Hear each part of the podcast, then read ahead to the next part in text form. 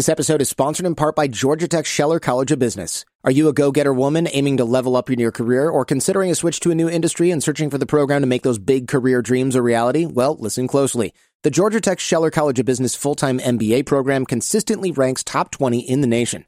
Scheller's full-time MBA program is ranked number one among top business schools when comparing total tuition cost with average starting salary. Tuition is over 50% lower than other comparable ranked programs. The full-time MBA class of 2023 achieved a record-breaking average salary of $154,679, which is one, fantastic, and two, a 12.5% increase from the previous year. In addition to the affordable tuition, Scheller offers many full scholarships and fellowships for women. If you want to discover more about the program, attend one of their full-time MBA webinar information sessions. And when you attend an information session, you receive an application fee waiver. Go to gtmbawomen.com to learn more and see where a Scheller MBA will take you. Welcome to Feedback Friday. I'm your host, Jordan Harbinger, and I'm here with producer Jason DeFillippo. On the Jordan Harbinger Show, we decode the stories, secrets, and skills of the world's most brilliant and interesting people and turn their wisdom into practical advice that you can use to impact your own life and those around you. If you're new to the show, on Fridays we give you advice and answer listener questions. The rest of the week, we have long form interviews and conversations with a variety of amazing folks from spies to CEOs, athletes to authors, thinkers, and performers. This week we had a two-part series with Christian Picciolini. This guy, he's an interesting cat, man. He was a skinhead, like a violent neo-Nazi skinhead and was a gang leader back in the 90s and later, honestly. And he wrote a book about getting out of that, what got him into that, and now he spends all his time helping de-radicalize people and helping people escape from these gangs. It's cra- he's a fascinating and super sharp guy. Christian's got a new book called Breaking Hate. It's almost like the exact same story as American History X in so many ways. He even lost his brother at the end of the whole thing. It's really a heartbreaking, but also somehow inspiring and super interesting story. So check out the two-parter with Christian Picciolini that we had for you this week. Of course, our primary mission here on the Jordan Harbinger Show, we want to pass insight along to you, whether that's from us or our guests. And that's what we do directly here on Friday, on Feedback Friday because we can answer your questions directly. I want to place one brick in the structure that makes up your life. That's what the show is really about. You can reach us Friday at jordanharbinger.com. As always, we've got some fun ones and some tough ones. And, you know, I wrote a piece on Kobe Bryant for Newsweek. A lot of good feedback. I tried to keep it classy and honor the guy instead of making it about me. I saw a lot of these influencer types online, which I hate that word. And honestly, those people drive me crazy they were posting like Kobe selfies and pretending they were all close and posting their interview with them. Hey, this is an awesome interview with Kobe. And it's just, so, it, it seemed so shameful. It was totally gross. And just, come on, guys. You know, the guy died with his daughter. Have a little class. Exactly. Yeah. So Newsweek asked me to do a piece about Kobe as part of the memorial. And I did, and a lot of good feedback on that. I'm glad you guys agree with the tone because I'd rather err on the side of not doing anything than doing too much, just because how desperate are you for attention on the internet, people? Come on. Anyway, Jason, what's the first thing out of the mailbag? Hi, Team Jays. About three years ago, my wife and I had our firstborn. After maternity leave, she decided, with my support, not to return to her management job. We took out a business loan and she started a franchise. Three months later, I was fired from a well paying job, which was my mistake. We listed our spare bedroom on Airbnb to make some extra cash. I got another job, but it was terrible. I stayed four months and then I worked for a startup, clearly badly run and obvious would go bust soon. For six months, I've been at a company which also has many major issues. I'm looking for something better, but it's at least stable. I'm not in a desperate hurry to leave and will wait for the right opportunity before leaving. My salary is barely enough to cover our bills. Two to three hours every night, I teach English online to foreigners. Throughout this, Airbnb has been a huge side income 330 nights in 2019. My wife has severe hip pain, so I do a substantial portion of the chores. Several weekends I've delivered flyers door to door for her business. We also just spent thousands on my immigration fees. Her business has not produced income and is $1,500 overdrawn. She has a plan to cut expenses to turn things around. She's wanted to stop Airbnb for several months, especially with our next child due in two months. The physical demands are too heavy. Our toddler has peed herself while guests were in the bathroom. She sometimes has to plan her day around their arrival and departure times and resetting the room. Sometimes the guests drink the last of our milk. They interrupt her work time with stupid questions and small talk. I'm willing to stop when the baby comes if I get a better job or her business picks up. When the baby is a few months old, I'm okay to compromise to max 12 nights a month. Until then, with her business in debt, me working a lot of overtime and not much savings, I feel we have no choice but to carry on hosting. I do much more than my fair share already and feel she should contribute too, but she finds Airbnb quite taxing. Should she just make do with this unpleasantness for the much needed side income, or should we give it up so that she does not have this pressure anymore? Thanks, Dad B&B. With this, I feel like I might be missing something here. If you're not getting the side income that you need, you should definitely not give up that side income for what amounts to, in large part, a luxury. So I can't imagine people living in my house interrupting me while I work with small talk. I would go crazy. So I understand that. I also would not want my baby to pee himself because guests can't get the hell out of the bathroom in a timely manner. I mean, that to me is a rude guest and kind of insane. So I do understand that. That said, your wife has a business that has a negative income. In other words, it actually costs money to run this. Sure, it might be in the black eventually, but do you have a plan for that? Is it projected based on current numbers to be profitable? If so, when is that going to happen? If it's only going to become profitable someday if she gets more clients, that's not a business. That is not a side hustle. You have a hobby that you are hoping to monetize that is currently not monetized it's an expensive one during a time when you can't even afford to keep strangers out of your bathroom. So look at it that way. You might be able to stop doing the Airbnb, but not if your wife is also draining your finances running a business that is not a business. So the short version is yes, you should keep running the Airbnb as long as you need the income. It's a bummer. I think you should maybe have some rules like don't drink my milk and, you know, don't stay in the bathroom for 20 minutes. There's one bathroom. My kid sometimes needs to pee. I don't think that's unreasonable. Unless the business is projected to be profitable or even just break even in the coming months and it's a real projection, not just wishful thinking, shutter or pause the business. There's no reason to keep running this business. Your wife might think it's fun. I understand that. It gives her a sense of purpose. That's valuable but it's not actually valuable enough to go into debt, especially right now. It sounds to me like you're asking if your wife should give up a business that has no income and actually costs money, or if you should run a business that makes a lot of much needed income and is probably less work for both of you. So the answer is yes, you should do that. When you boil it down, it's really, really simple, right? For me, the choice is very clear here. And by the way, I don't know if you're doing this, but an Airbnb little pro tip here look for long term renters. You can even say, look, we'll sweeten the deal for a long term rental over one or two weeks. And you might end up with somebody who has a job in the area that is going to buy their own food, that is going to keep it in the mini fridge or whatever, that's going to understand that they are now kind of part of the family, so to speak, and they can't spend two hours in the bathroom. They have to get up earlier. This is their time to use the bathroom before they go to work, et cetera, et cetera. Because when you're just getting random new travelers every day, you're going to get people who are poor and backpacking through the country or people with nothing else to do that are going to be asking you small talky questions and sitting around using your TV because they're just killing time. You want somebody that's got a job in the city where you live that might just be looking for essentially roommates in their own room. That is not somebody who is going to rely on you for entertainment during their three month quote unquote vacation because they don't have a job my brother in law does Airbnb and he gets people in for like a year, half a year at a time. And we never see them. And when we do, they're like old friends because we see them on and off all the time for two seconds at a time. Or they call us and they say, Hey, someone's blocking the driveway. And we're like, Oh, sorry, we didn't think you were coming back. I mean, they'll show up for a barbecue and it's fine. When you get the new person every day, then you're dealing with entertaining a stranger for, frankly, not enough money. There's just not enough. So long term rentals is the way to go.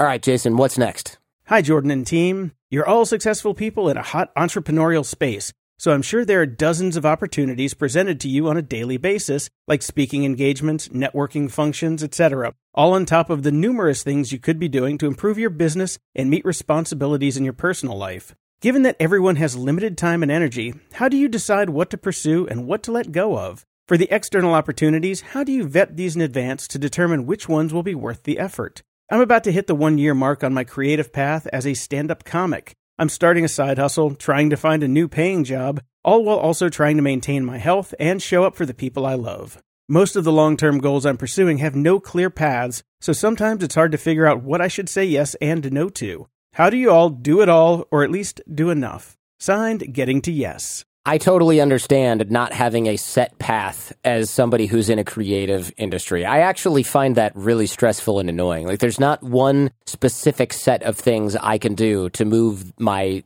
business or brand forward. Most of the stuff that people advise, I think, is awful and it's not good for a creator. Right? Oh, you need to be on social media. Okay, so I need to like do No, selfie videos.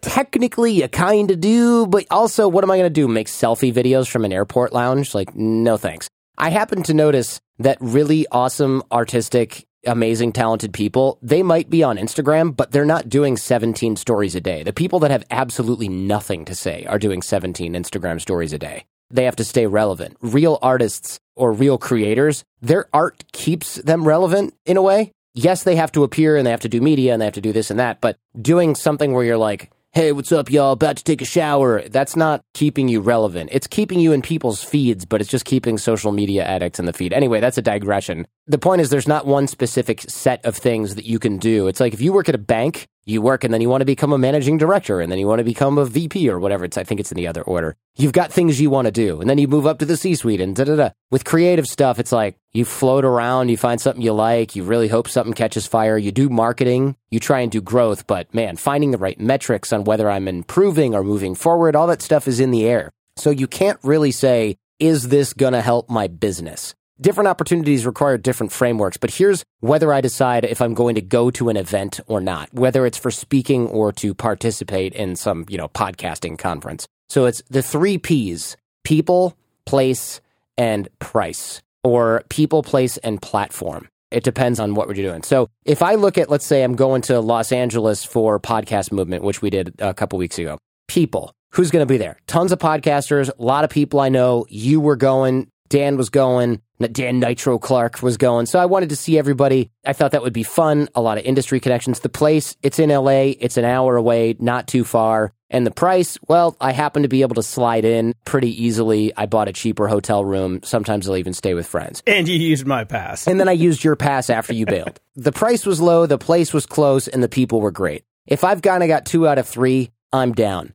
I got a speaking opportunity in another city that I think was in Texas a while back. And I was like, the people, I don't know who's going to be there. It's just some corporate sales conference. The place, it's kind of in the middle of not really anything going on. It wasn't in like Dallas or Houston. It was like three hours outside. So that's not going to really do much. But they were going to pay me, I think, 20 grand plus travel, plus I got some other stuff. And it was at a really nice resort. So that was kind of cool, right? So I got some compensation for that. Now, I also mentioned platform. So let's say that you get the opportunity to speak at Web Summit. It's in Portugal. Maybe they're paying for your flight, or maybe you have to get yourself out there, but you're going to be talking to a room of, I don't know, 14,000 people all in the tech industry. I would probably go do that, right? Because the platform itself is, in a way, compensation. And to be honest, Portugal sounds dope. The place is probably going to be an A plus, and maybe I'll meet some people, but I don't know. So that's a wash. So people, place, price, and platform, and or platform. So the three slash four Ps. Now, if you're not really sure and the place is far away and they're not paying you, but you know you're going to meet awesome people, not they tell you it's for exposure. Anything for exposure is garbage unless the platform is actually massive and it's verified. Not like we're going to blast this to our social media. No. If I'm not on the stage for an hour long keynote with the main stage there and there's 2,400 people in the audience, then there's no platform. Well, you want facts about the platform, just as you want facts about the price hey, we might pay you. You'd never go for that. We might pay you between $400 and $4,000. You'd never go for that. So you should never go for it. we're going to blast you out on social media and some people might see it. You shouldn't go for that. Treat platform as compensation. If you know it's going to be large, then you go for it. You get it in writing. And if you're not sure about the people who are going to be there, you can always sort of just uh, try and guess. But I recommend you mark it as a zero or a, a wash, neutral, and then you don't consider it. Another example of how to do this, I got invited to go to a five star hotel in Hawaii, all expenses paid. I asked them to fly my wife Jen out there as well. There was no other compensation, and my friend was running the event, so I knew at the very least I would get to see him, but he was going to be busy. So, price, platform, nothing. People, maybe plus minus, but probably a wash. I think it was at like the Four Seasons in Hawaii. I'll take that. That's pretty good. That would cost me a lot of money to get there normally. And it's Hawaii. At the end of the day, I can go and chill on the beach and eat a bunch of food. Like, where do I sign? So once I decide based on those three or four P's whether I'm going to do the event or the experience, after that, it's all about the ABG principle from six minute networking, not ABC. So instead of always be closing, it's always be generous or always be giving. So once I get there, I don't start evaluating should I talk to this person? Who is this person? What's in it for me? I treat everything according to the six minute networking principles and do ABG. So if I'm not sure I'm going to meet anyone there and I'm just there for the place or I just got paid to be there, doesn't matter. You're always respectful. You're always doing the ABG type stuff and trying to generate connections because that's the bonus you get from going there. Now, if you show up and you find out that, oh my gosh, I'm at some sort of like MLM convention or something like that, how did I get duped into this? You can do your keynote or you can cut and run. It's up to you. You should vet your opportunities better. But once I'm down there, I don't worry about what's in it for me. I've already made the decision. And then after that, I treat every event pretty much the same way. And as for maintaining your health, yeah, self care is key, but I'm pretty bad at it too sometimes. The key is to make self care a part of your routine. Simon Sinek talked about this in more depth in his interview that he did with us, so go back and check that out. He mentioned he treats self care, going to the gym, and things like that like a business meeting, and I recommend that you do the same. So use the three P's and ABG once you get there, and you won't have any problem evaluating opportunities and then taking advantage of them when the time is right. This is Feedback Friday. We'll be right back after this.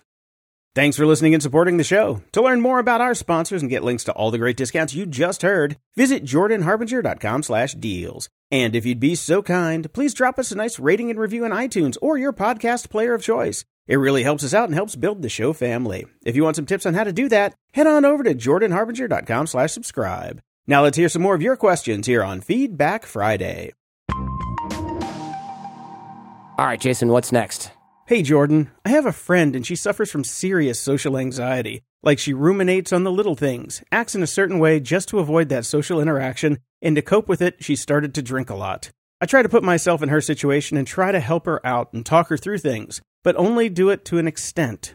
For me, I always think it's not that serious. I'll get over it. But in a few instances, I can't find a way to work it out. Are there any books you recommend or previous episodes that I should re listen to to gain a perspective to help her out? Or even better, if you could talk about it if you know someone who has had serious social anxiety. Sincerely, trying to be a good friend. Depending on the kind of anxiety we're talking about here, this is a medical condition, especially when we're to the point that someone has started self medicating. Now, again, I am not a doctor. You know what, Jason? There are different kinds of anxiety, so yeah. I would say it kind of depends. We all know people that probably have an actual medical condition of anxiety, but we also know people who are just kind of they whip themselves up into a froth because they have really bad self talk. We don't know which one this is. That's the interesting thing about this because, you know, I had social anxiety for years, years. And uh, even when we met, I had really crippling social anxiety. I, it took me, I mean, it was a, an effort of will to get out of the house to come meet you for the first time. And that was just basic anxiety because I had anxiety issues. I understand being nervous to come and meet your, your all time hero podcaster. and that that's completely understandable. It is actually kind of funny because I thought you were kind of a rock star because I would I had listened to your podcast for like 6 months when I was moving from San Francisco to LA. It was just in the background. I'm like, I'm going to go meet this guy. This is kind of cool. Even though I had met, you know, Tom Cruise at that point, I'd met John Woo, I'd met basically everybody on Star Trek, but I'm going to go meet this random podcaster and I'm nervous. What the hell? I appreciate that. That's how it should be. You know, I'm not a freaking crazy person. I don't try to convince people that Scientology is real. There's all kinds of things that I've got on Tom Cruise. That's the only, uh, probably not too many, but that's one of them. Well, you definitely have a couple inches in height. Yeah, maximum. I used to have like just tons of anxiety, but I didn't think it was a medical condition. I thought it was, you know, just me being me. And now that I've gotten past this, I did medicate like this person, you know, has done. I finally got past it when I just realized that nobody else cares about what people think of you, which is the best way to get past it. As soon as you realize that nobody else cares, then it's really easy to go out and talk to anybody on the planet. I think she could definitely use some psychology here. What do you think? It's worth asking an actual medical professional, which again, we are not in that category. I know that there's a lot of things that go wrong and that should be treated right when you start to self medicate. I know this because you and I both used to do this. Like, oh, I'm a little nervous right now. Let me have seven drinks, right? Like, that doesn't work. And when I got over my own social anxiety issues, I saw my clients doing it all the time back when I was doing the whole like take guys out and teach them how to meet women thing that I did for years and years. Well before that turned into a creepy nightmare. but Yeah. some of the guys that had been going out and having a drink, you know, when we're working on their social skills, you'd see them in two years and you're like, dude, you're an alcoholic now. Like, what's happening? And this is not something that we can convince someone to let go of or stop doing. In fact, self medicating, being anxious, trying to get them to stop doing it, it just makes the other person feel like an alien because they know you're right, but they can't do anything about it. It's like telling someone to just be taller or stop being afraid of snakes. It doesn't work. It ends up making the other person feel worse for not being able to do something that seems just effortless to other people. You mean just be yourself is not good advice? My favorite, just be yourself. No, just be no. yourself, yeah. If you could actually follow that advice, great, but you're not somebody who walks around smelling of lush cologne and carrying roses and then opening the door and pulling out the chair for people. That's not yourself. You know, you're putting on a show. And most of us can't be ourselves in any situation that's not super, super comfortable. That's the whole point. So the people that tell you to just be yourself, those are the people that have known you for 20 years. And they're like, be the best version of the person I usually see. Were it so easy? Come on. Yeah, exactly. It's not that easy because that anxiety just creeps in and you're not that person because you're thinking about everything as it goes forward. And I honestly think that people that do have social anxiety are some of the smartest people that we know because what they do is they think, they think and they overthink and it gets them in that downward spiral self, you know, reflection loop that Right. is just so toxic. Yeah, they're smart and they're introverted, so they're going, "Ooh, does this look okay? Ooh, I need to worry about my body language because people talk about that. Uh, eye contact. You know, it's loud in here. Am I speaking loud enough? People here look pretty good. Am I underdressed? When you're a dumb person and or a dumb extrovert, not that those things go together, but if you're like a not intelligent extrovert, those are the people that rock in social situations because they're Oh, totally un- totally. totally unself-aware. They're just talking about themselves the whole time and they make it look easy. The smart person who's naturally introverted, they're in trouble. They're highly self-aware, they're very well attuned and they're looking at all these other things that are going on. It's like, of course. Of course they have more trouble than somebody who's not even paying attention. The problem is our society doesn't really treat anxiety like a disorder or a real issue, whether it's a medical condition or not. We just think that people who have it, maybe they're just overthinking things. Maybe they're just nervous because they have low self-esteem or something, but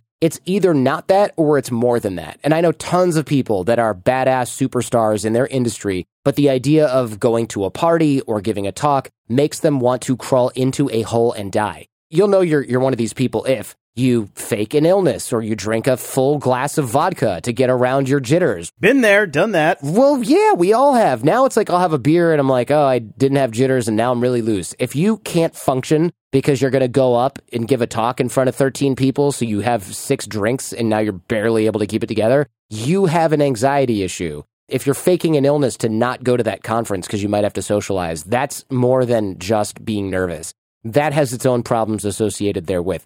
Now, what you can encourage your friend to do is realize that she's not just a mess of a person, because I bet she feels that way sometimes. And what she's going through right now, you can make her feel like that's more or less normal, or at least socially acceptable. She should talk to a doctor or a therapist about it, not a pill pushing doctor, by the way. She might not want to do this because when we go to a doctor for an, an issue like this, sometimes it feels like we're admitting something is wrong with us, with our character, we resist it.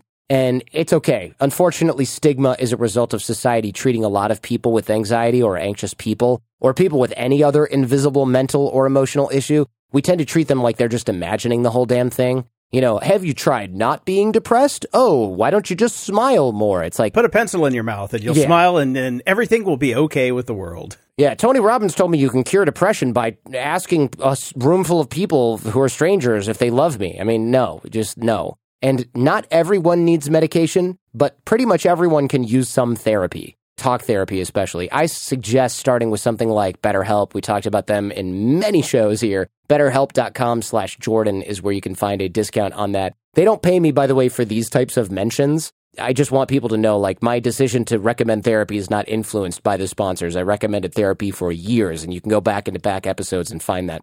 Go get talk therapy, dip your toes in the water. BetterHelp is a great way to do this because it's online. You don't have to, like, find some therapist in another neighborhood and drive there and park. After that, if needed, get a referral to a medical doctor if the therapist says that's required. Start with talk therapy first. It'll help a little bit with the stigma. You'll find out that getting help isn't so bad. It's convenient. It's cheaper than most doctors, anyways. You can start to see that you're not the only one in the world with this type of issue, and it's not something that you are supposed to solve yourself. You are not supposed to fix yourself by, again, putting a pencil in your mouth or whatever stupid stuff you're seeing online. You're a good friend, by the way, for reaching out on behalf of your anxious friend. You're really trying to help, and I think we could all use a friend like you, frankly.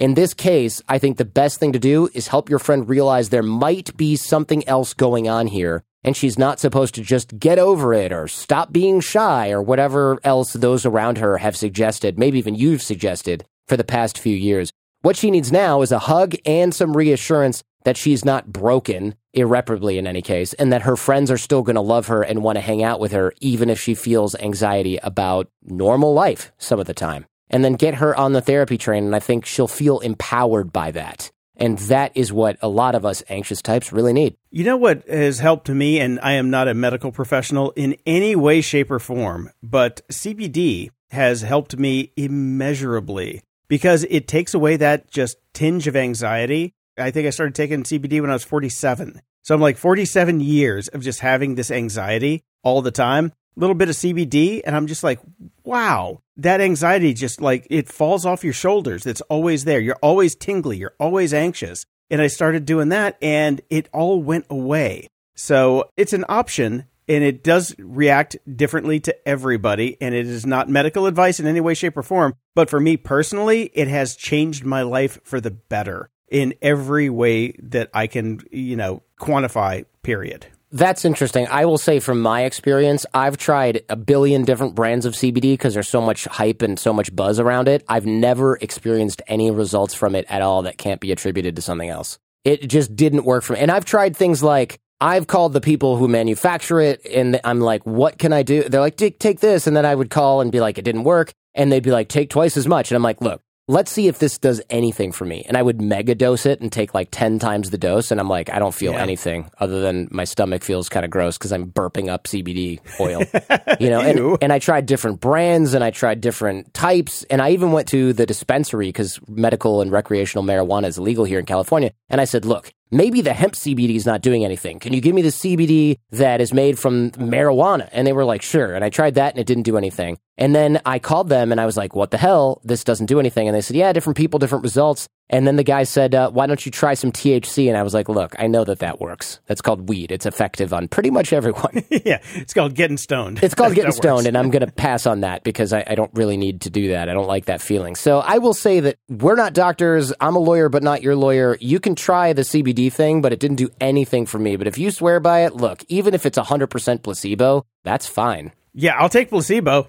Amen. It works for me. And, you know, the same brand that I use, a couple other people have used, and it has worked for 50% of them. Well, there you go. I am totally fine with saying that this, you know, your mileage may vary. Yeah, I'm careful about recommending any stuff like that. But if it worked for you yeah. and it didn't work for me, then people have the information they need to go ahead and give it a shot. Just be careful. There's a lot of people like making it now, and I'm like, no. Get it from a real brand or better yet, a dispensary that gets it from a real manufacturer because who knows what the hell you're doing. And don't smoke it. None of the, this vaping stuff yeah, that no, people are no, doing no, is yeah, so bad, especially in other states where this stuff isn't recreationally legal. Did you hear about this, Jason? I don't want to go on a tangent, but this is important. There are all yeah. these folks that are smoking like homemade vape stuff. Yeah. I mean, people have died from this. Yeah, they've died from it because it's either made in China in a dirty ass lab or it's made in the United States in a dirty ass garage. And Kris Buckner and I talked about this in the counterfeiting episode it's really easy to be like, oh yeah, I'm going to turn my own hash oil into this, or I'm going to turn my CBD oil into that. And you can just add these cheap, dirty ass oils put them in cartridges and sell them online. And it's impossible for people to regulate this. Yeah, I think it was a vitamin E thing. And it sticks to your lungs and gives you, and basically uh, like limits your lungs' capacity to actually absorb oxygen. Yeah, it coats your lungs. It coats your lungs with oil that you cannot get out easily, and it will feel like someone is stepping on your chest. And yeah, people have died from this. And I get it. I get the logic here. Oh, it's vitamin E. What could it harm? It's a freaking vitamin. It's got vitamin in the name. It's right there on the tin. It yeah. must be good for me. Yeah, hey, bonus, you're getting vitamins when you smoke this cheap crap I made in my parents' basement. The unregulated vape stuff is like meth. right? Like smoking anything, not good for you. Smoking something somebody made using chemicals in a basement, you are insane. Even the actual regulated, government regulated vape stuff from name brands is bad for you. So imagine what it is when some guy who can't be bothered to wash his hands is making it. Yeah, and just to be clear, the CBD that I use is an oil that I put under my tongue. So I'm not vaping anything. Again, worst case, you're ingesting something that's, you know, does nothing but costs money. But if it's placebo effect, then have at it, man. We'll be right back with more Feedback Friday right after this. Now back to the show for the conclusion of Feedback Friday. All right, what's next? Hello, J Team. I wanted to start off by expressing my deepest gratitude for all of you. Your show has been instrumental in my life. I found your show at a point in my life where I thought I wouldn't amount to much. I can say that by taking the advice and suggestions heard each episode, I went from being a drug addicted, derelict, convicted felon to a responsible, productive member of society, which leads me to why I'm writing you. I'm happy to say that I'm a recovering addict. Part of my recovery is going to fellowship meetings. Recently, in a meeting, I met a woman and we instantly clicked. We started talking regularly and found out we have a lot in common, aside from being in recovery. We enjoy many of the same things and have a few of the same goals. We even share the same birthday, although I'm a year older. We get along like two peas in a pod. I have trouble finding people with the same interests as me, let alone as many as we have. Usually, when I do, they partake in drugs and alcohol, which is not something I enjoy being around now that I'm 100% abstinent. So, to have found a friend that checks all the boxes is truly a godsend. Here's the dilemma I find her attractive. Her personality is what I desire in a partner, on top of us being such great friends. She's made small admissions that she finds me attractive too. However, she's gone through major life changes recently, a breakup and some other things, which would render any sane and reasonable person not in the right place for a relationship. I also know that it's not the right time to make a move in that direction. But there's also the part of me that knows exactly how to swoop in and manipulate myself into the hero. I wouldn't do that today, but I can't help but wonder if I should make my feelings known to her anyway. Would that damage the relationship we have as friends? Is it worth running the risk to find out? Or should I just enjoy a level of friendship that's hard to come by? Again, thank you so much for everything you do. You've helped me in more ways than I can ever begin to describe. With love and respect, the recovering hero. Hey, man, great questions. Also, I just want to, before we get into the answer here, commend you on getting through what I can only assume has been a pretty rough past few years with drugs and felonies and 12 step programs. That's really admirable, and I want to congratulate you on your new life here. Let's attack these questions, though. Now, I'm basing some of this on my knowledge of what goes on in AA and other 12 step programs and my absolutely meaningless qualifications as someone who happens to have Dr. Drew's phone number and uses it way too liberally. So I am, again, not a doctor, not a therapist. But let's go through these questions here one by one. Should you swoop in and be the hero. And you said, no, you already know not to do this. But of course, you are right. You should not do this. Catching people when they are emotionally vulnerable is actually not a good time to get someone into a relationship. In fact, it can really backfire. Not only are they not ready, but they may, in fact, most likely will resent you for doing this. Also, they're not in a place to develop a real relationship with you. If anything, it'll be this weird codependent stuff where they kind of like need you because you're the only stable thing in their life and blah, blah, blah. And once they realize they need you and that they also need to go heal on their own, they'll either leave you or really resent the fact that they can't. Even if things seem to be working fine between the two of you, it's a no win situation. They'll resent you for one reason or another. So you're right. That's no good. Should you make your feelings known to her?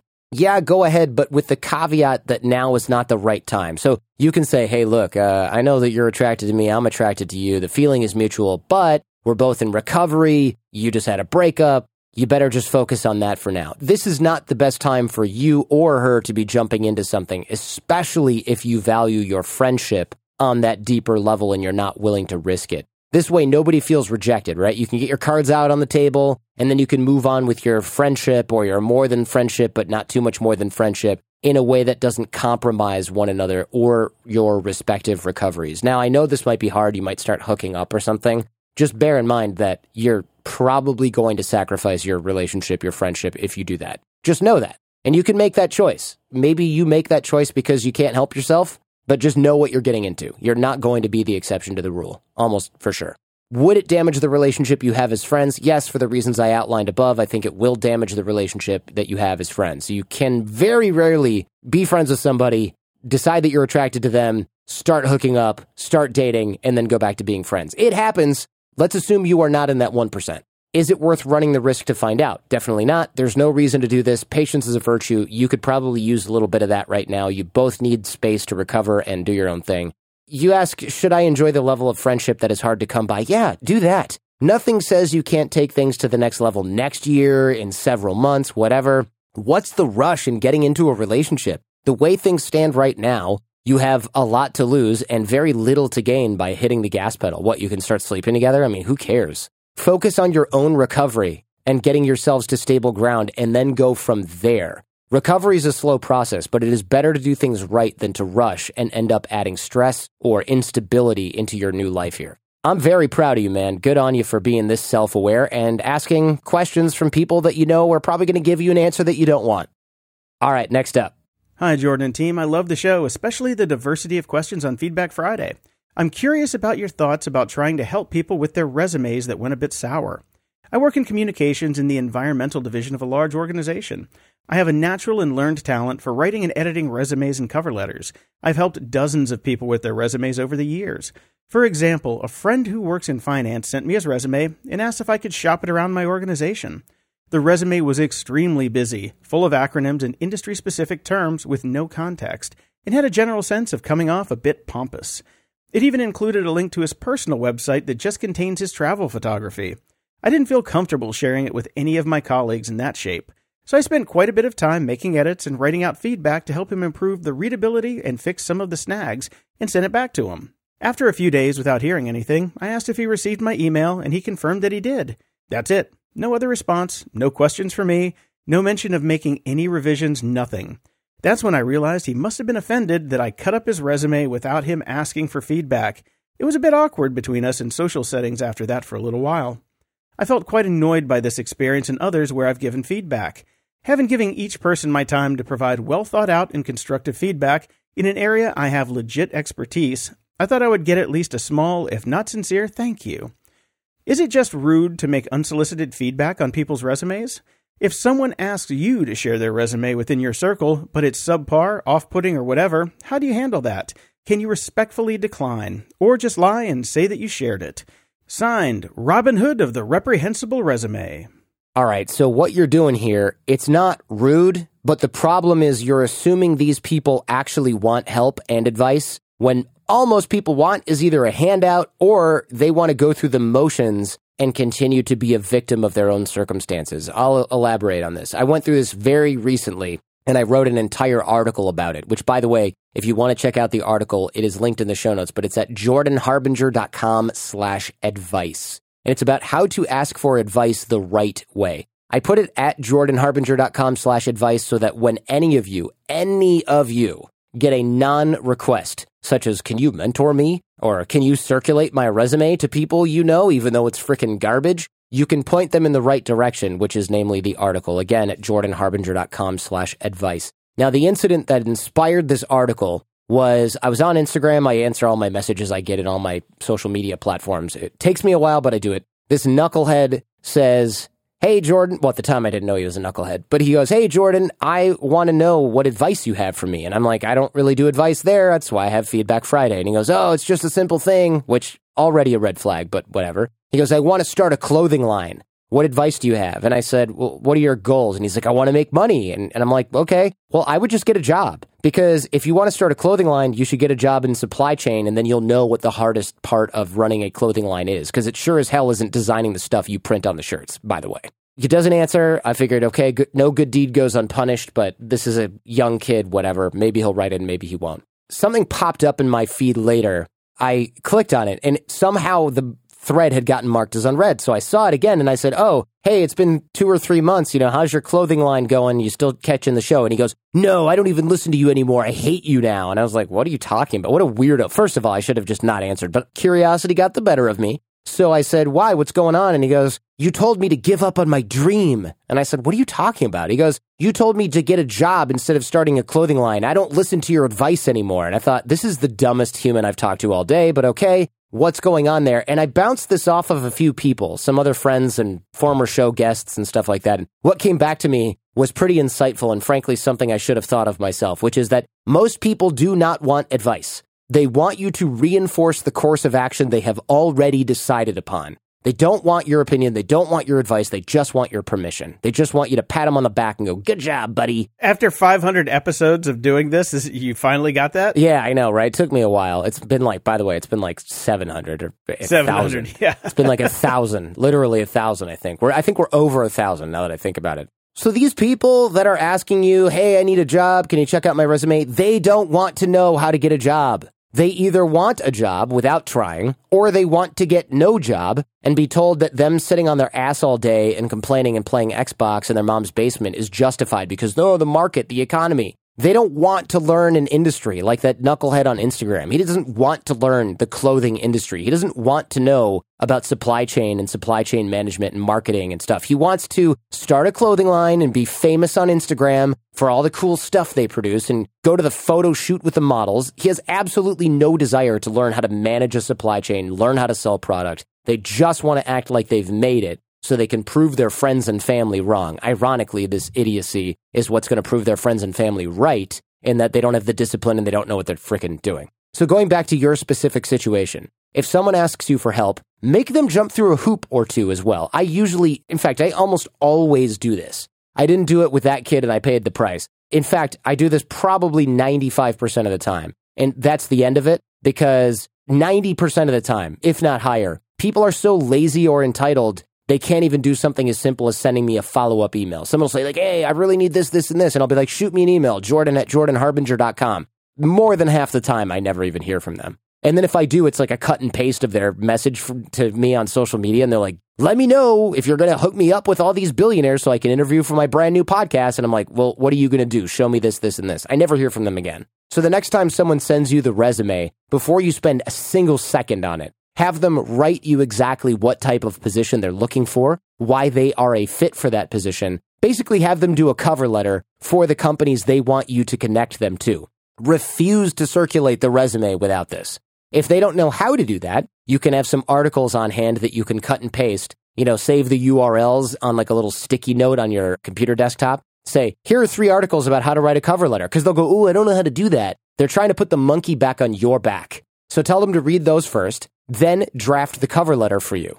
My bet is that this cuts your workload down by like 80%. I think it'll filter in the people who are actually interested in your help and aren't just wasting your time because they're lazy or entitled. Then after they write the cover letter, and only after they write it, ask if they're open to feedback on their resume because it needs work before it goes out. If they then give you the green light, send them some markup without doing the changes for them. Do not do the changes for them. You can annotate a PDF. You can scan the document by taking a photo of it. Use an app like PDF Expert on the iPad. That's what I use. I'll link to it in the show notes. I routinely take photos of documents. I use the Apple Pencil to write or stamp or type on the documents, and then I send them back to people so they can make the changes. Don't do the work for them. Make them jump through the hoops. Having people jump through a preliminary hoop or two is a great way to filter out the lazy and entitled people who are just possibly these people are unemployed because they freaking deserve to be right? And it'll not only save you time and frustration, but it will give you more energy to deal with the people that care enough to do the work to get ahead. I hope that helps.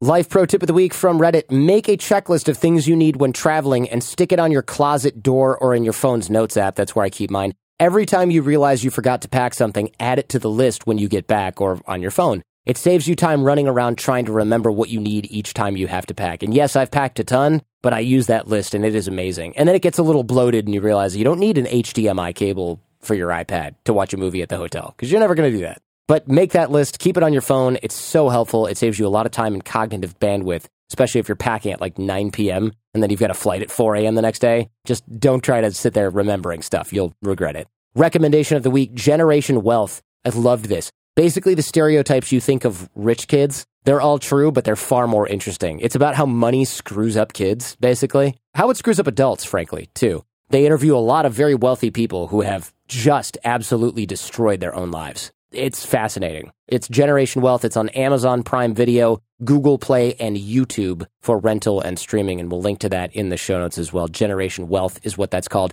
Hope you all enjoyed that. I want to thank everyone that wrote in this week. A link to the show notes can be found at jordanharbinger.com. Sam Wyndham is our shout out for today. Thanks for writing in. He tried six minute networking and just blew his network wide open. Who knew? It works. jordanharbinger.com slash course Go back and check out the guests. There's a two parter with Christian Picciolini if you haven't listened to that yet. And again, I book these guests through my network, jordanharbinger.com slash course. Don't wait. It is crucial. It's been crucial in my business. It'll be something that really surprises you how effective it is. And that's uh, six minute networking at jordanharbinger.com slash course. I'm on Instagram and Twitter at Jordan Harbinger. Great way to engage with me and the show. Videos of our interviews are at jordanharbinger.com slash YouTube. Jason. Check out my tech podcast, Grumpy Old Geeks. We discuss what went wrong on the internet and who's to blame, along with cybersecurity, apps, gadgets, books, and more. That's Grumpy Old Geeks in any podcast player you can find. This show is created in association with Podcast One. This episode was produced by Jen Harbinger, edited by Jase Sanderson. Show notes for the episode by Robert Fogarty. Music by Evan Viola.